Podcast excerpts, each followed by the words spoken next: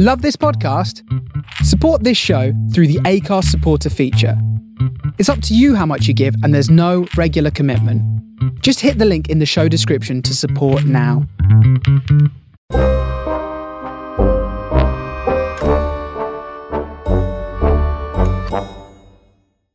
Hallo en welkom bij een reis door de tijd, waar we het vandaag gaan hebben over de twaalf werken van Heracles. De mythe van Heracles was in de oudheid zeer geliefd. In de antieke tragedie trad hij op als een adellijk, dappere figuur. En in de comedy werden zijn menselijke zwakheden benadrukt. Voor filosofen symboleert hij als een ideaal van menselijkheid en onzelfzuchtigheid. De Romeinen kenden hem als Hercules en ze richtten tempels voor hem op tot in de uithoeken van hun rijk.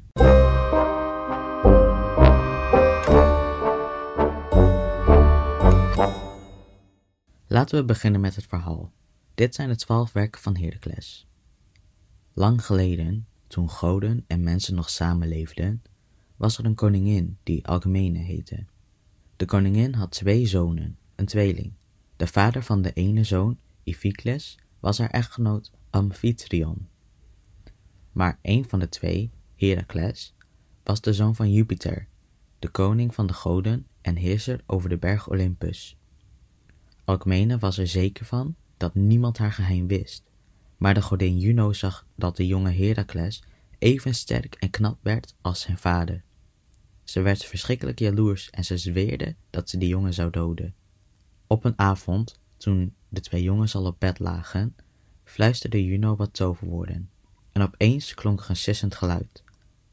Door het licht van de maan zag Juno hoe twee enorme slangen de slaapkamer inkropen en in de wieg van de broers kropen. Door het plotselinge geluid werden de jongens wakker. Toen Iphicles de twee slangen zag, schreeuwde hij van angst. Hij vocht om te ontkomen aan de giftanden van de slangen en riep dat Heracles moest wegrennen. Maar Heracles pakte zonder angst de twee slangen bij hun nek en kneep hard. Alcmene, die Iphicles had horen schreeuwen, kwam de slaapkamer binnen. Ze was verbaasd dat ze Heracles lachend aantrof, met de twee slangen dood aan zijn voeten. Boos omdat haar plannetje mislukt was, zwoer Juno dat ze wraak zou nemen.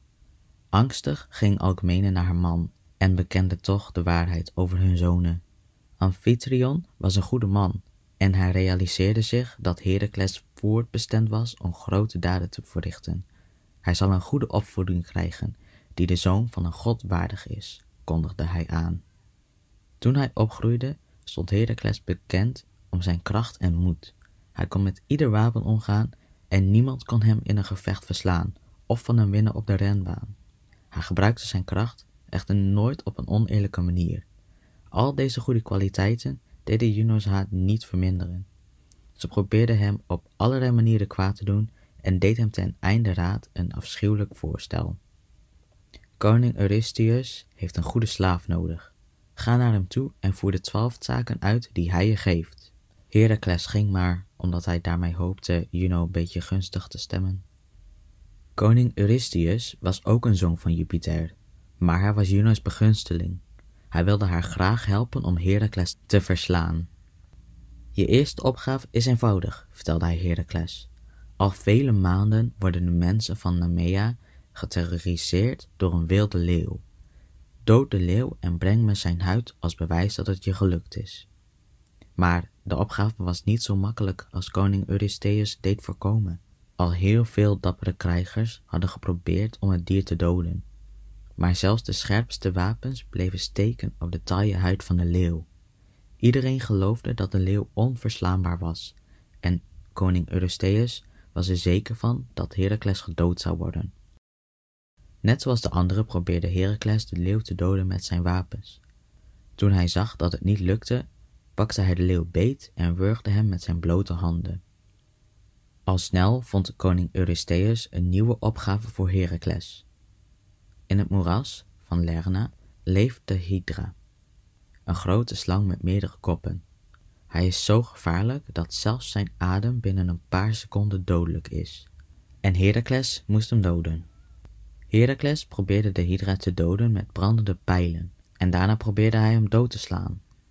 Maar niets werkte. Dus nam Heracles zijn zwaard en begon de koppen van het dier eraf te hakken. Maar voor elke kop die hij eraf hakte, kwamen er twee nieuwe voor in de plaats. Heracles riep de hulp in van zijn neef Iolaus. Zodra Heracles zijn kop eraf gehakt had, verbrandde Iolaus hem, en samen versloegen ze de machtige Hydra. Heracles wist dat het bloed van het monster giftig was, en dus doopte hij de punten van zijn pijlen in het bloed om ze nog dodelijker te maken. Toen Heracles terugkeerde naar koning Eurystheus, gaf de koning hem een derde opgave. Een grote beer woont in het berggebied van Erymanthea. Heracles moest de beer vangen en naar hem toe brengen. Heracles vertrok om de beer te zoeken, en na enkele dagen vond hij zijn spoor. Hij joeg het dier naar de top van de hoogste berg. Het was koud en de grond was bedekt met een dikke laag sneeuw. De beer was zo groot en zwaar dat hij niet snel kon lopen in de dikke laag sneeuw. Heracles kwam dichter en dichter bij de beer. En tenslotte wierp hij zich op het grote dier en nam het gevangen. Hij gooide de beer over zijn schouder en bracht hem zo naar koning Eurystheus. Koning Eurystheus was kwaad dat het Heracles alweer gelukt was. Een vierde opgave zou niet zo makkelijk zijn, hoopte hij.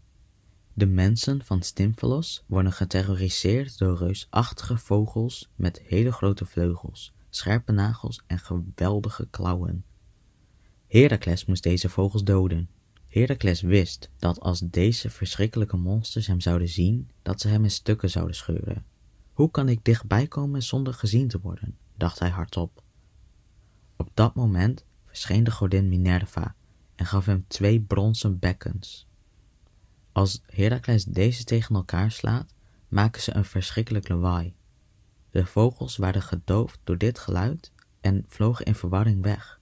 Toen nam Heracles zijn pijlenboog en doodde ze één voor één. Koning Eurystheus had een vijfde opdracht voor Heracles. Hij hoorde dat er in Cyrenea een wonderbaarlijk hert leeft met bronzen hoeven en gouden hoorns. Het is nog nooit iemand gelukt om het te vangen omdat het heel snel rent. Koning Eurystheus wou dat Heracles het dier ving en levend naar hem bracht. Het kostte Heracles een heel jaar om het dier op te sporen. Net toen hij alle hoop had opgegeven om het te kunnen vangen, lukte het hem om zo stil te zijn en te naderen dat het dier niets in de gaten had. Hij sprong uit zijn schuilplaats en pakte het dier bij zijn gouden hoorns. Koning Eurystheus was er zeker van dat het deze keer Heracles niet zou lukken. Je kunt je voorstellen hoe onthutst hij was toen Heracles het paleis naderde met het dier op zijn krachtige schouders. Als zesde opdracht moest Heracles stallen schoonmaken. Maar niet zomaar stallen. De stallen van koning Augias. Koning Augias was beroemd om zijn twaalf witte stieren, die gewijd waren aan Apollo, de god van de zon. De stallen waar ze woonden waren zo smerig, omdat koning Augias te lui was om ze schoon te maken. Toen koning Augias van Heracles hoorde, smeekte hij koning Eurystheus om hem te sturen om de stallen schoon te maken. Door zijn geweldige kracht te gebruiken, verlegde Heracles de loop van de rivier Alpheus, zodat hij door de stallen liep en het vuil met zich meevoerde. Augias was zo blij met zijn helder schone stallen en nog meer blij omdat hij het niet zelf had hoeven doen. Koning Minos van Kreta wilde in de gunst komen van Neptunus, de god van de zee. Hij beloofde plechtig aan god dat hij het eerste wezen dat uit de zee komt aan hem zou schenken. Toen hij dat gezegd had, stapte er een prachtige witte stier uit de golven. Koning Minos begon alles in gereedheid te brengen voor het offer, maar toen hij klaar was, aarzelde hij. Hij vond de stier te mooi om te doden, en hij wist zeker dat Neptunus ook wel tevreden was met een minder mooi dier. Dus offerde Minos een van zijn eigen stieren. Je kunt het wel raden, maar Neptunus was woedend over dit bedrog en als straf maakte hij deze prachtige stier razend. Geen hek of muur was sterk genoeg om het tegen te houden en de stier terroriseerde het hele eiland. Zodra koning Eurystheus over deze stier hoorde, riep hij Heracles weer bij zich. Ga naar Kreta en breng me deze stier. Het zal je geen moeite kosten, want iedereen daar is te bang om uit hun huis te komen. Heracles was op zoek naar de stier, toen hij achter zich een woedend geblies hoorde. Toen hij zich omdraaide, wilde het woeste dier hem net aanvallen. Heracles sprong op de rug van het beest, pakte het bij de hoorns en wierp het op de grond en bond snel zijn poten vast.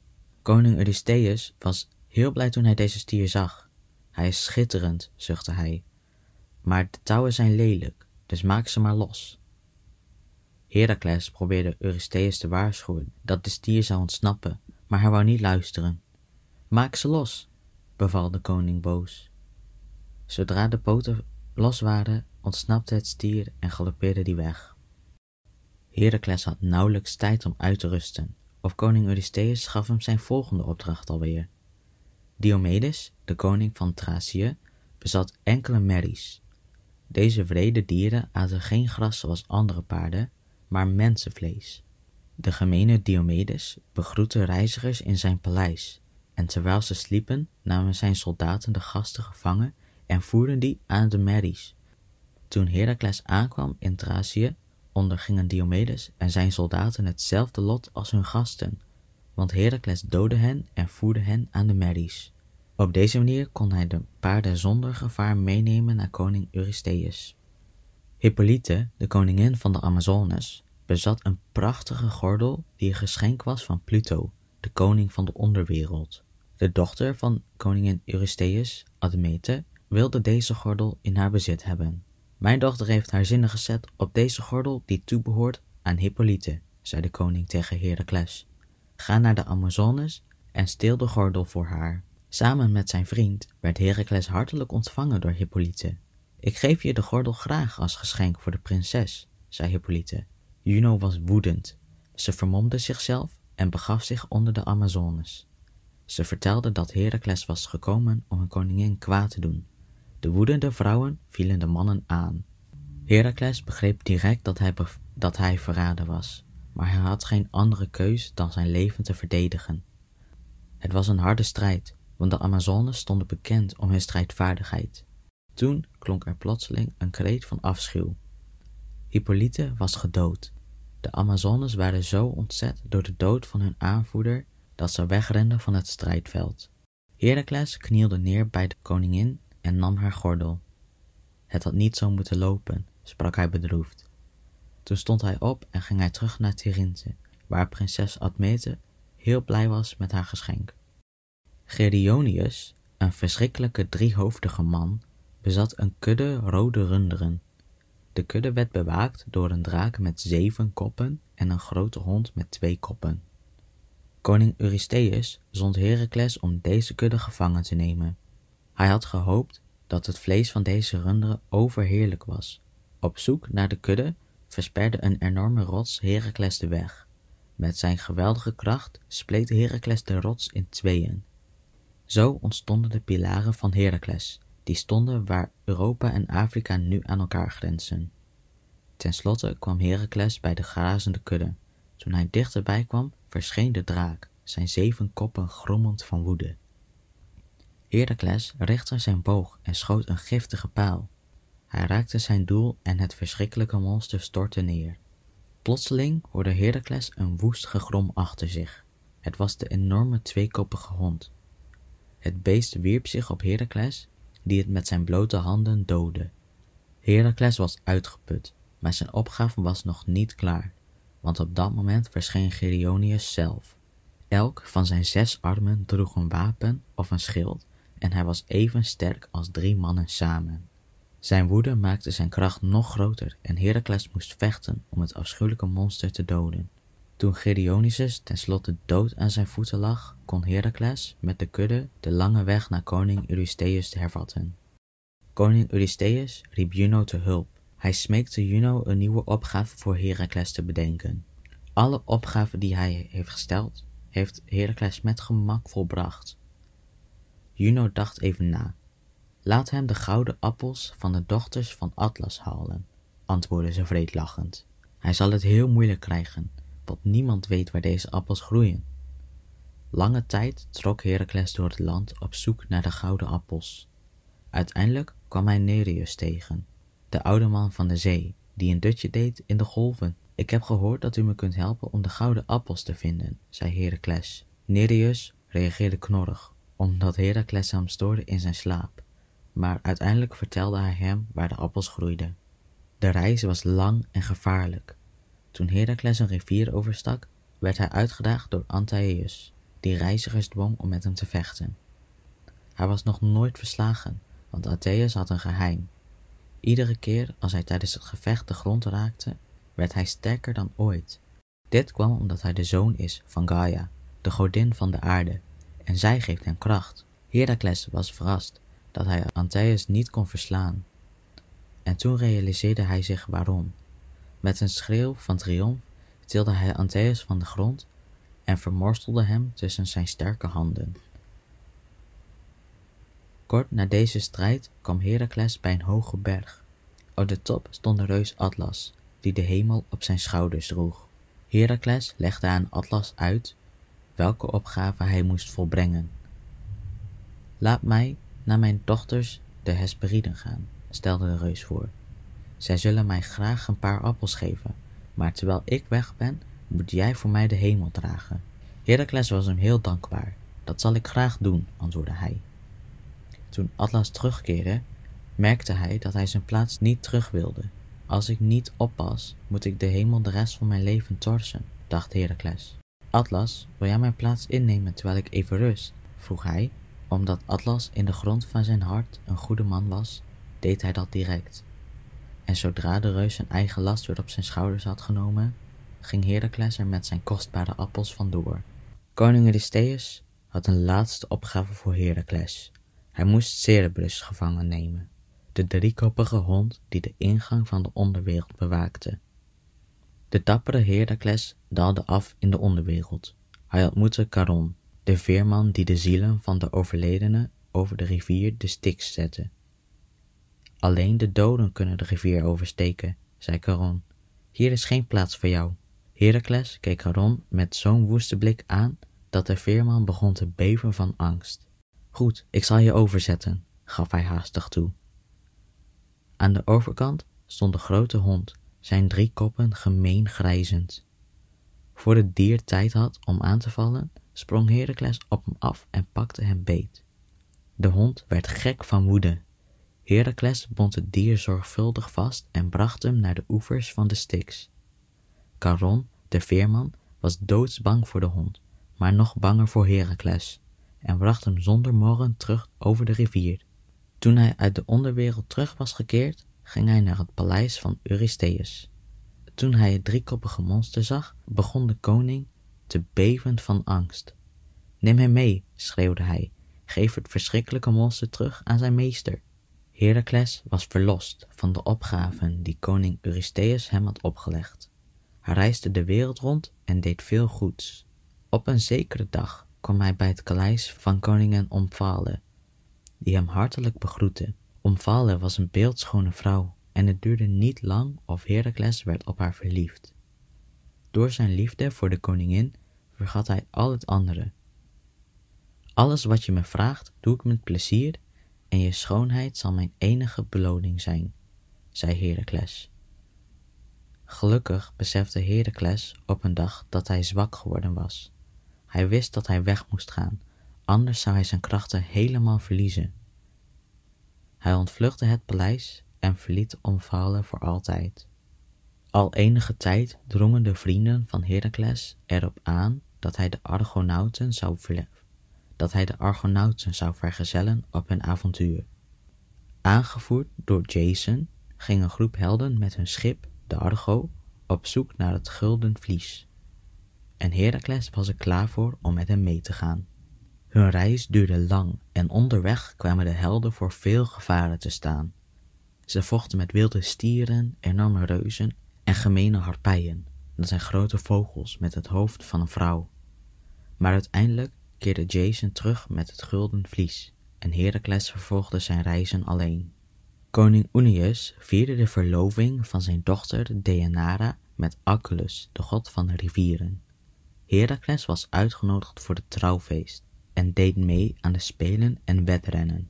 Behalve dat ze heel erg mooi was, won Deianira al haar wedrennen en al spoedig werden Deianira en Heracles op elkaar verliefd. Ik wilde dat je niet met Achelous verloofd was, zuchtte Heracles toen ze samen waren. Deianira huiverde. Ze moest met hem trouwen van haar vader, maar ze is bang voor hem. Als hij boos is, verandert Achelous in een verschrikkelijk monster. Heracles wilde koning Oeneus vragen of hij met Deianira mocht trouwen, in plaats van Achilles. Hij bedacht echter dat koning Unius bang was voor Achilles en hem nooit zou beledigen daarom. In plaats daarvan ging Heracles naar Achilles. Hij daagde hem uit om te vechten voor de hand van Deianira. Achilles wilde niet met Heracles vechten omdat hij bang was voor zijn kracht. Hij wilde met hem praten, maar Heracles luisterde niet. Uiteindelijk werd Achilles woedend. Terwijl zijn woede toenam, veranderde hij in een angstwekkend wezen. Half mens, half slang. Met vuurschietende ogen viel hij Heracles aan, maar Heracles was sneller. Hij greep Achilles bij zijn keel en versloeg hem met gemak. Deianira was zo dankbaar en gelukkig dat Unius met genoegen hen toestemming gaf om te trouwen. En zo trouwde Heracles met de knappe Deianira en ze vergezelde hem op zijn reizen. Op een dag kwamen ze bij een brede rivier. Ze vroegen zich af hoe ze over konden steken toen ze begroet werden door de centaur Nessus. Ik wil graag uw vrouw naar de overkant brengen, zei hij vriendelijk tegen Heracles.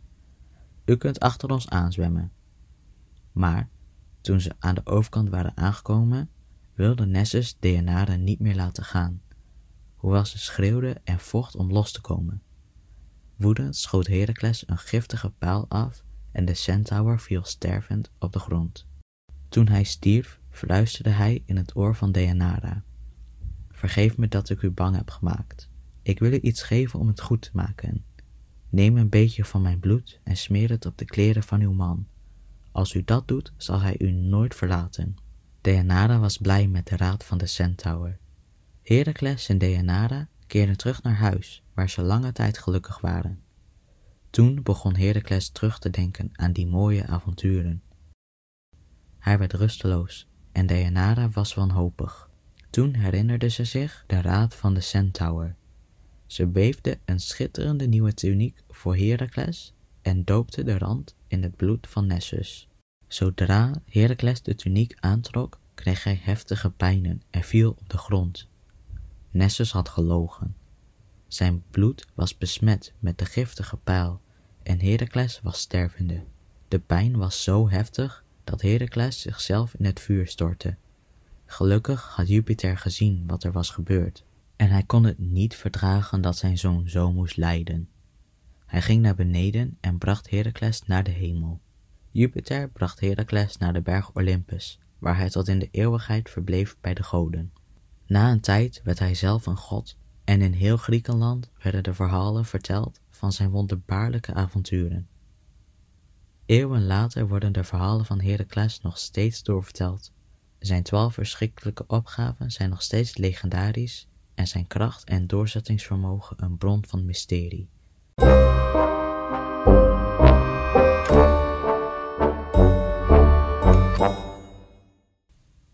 Dit was het verhaal van de twaalf werken van Heracles. Dankjewel allemaal voor het luisteren.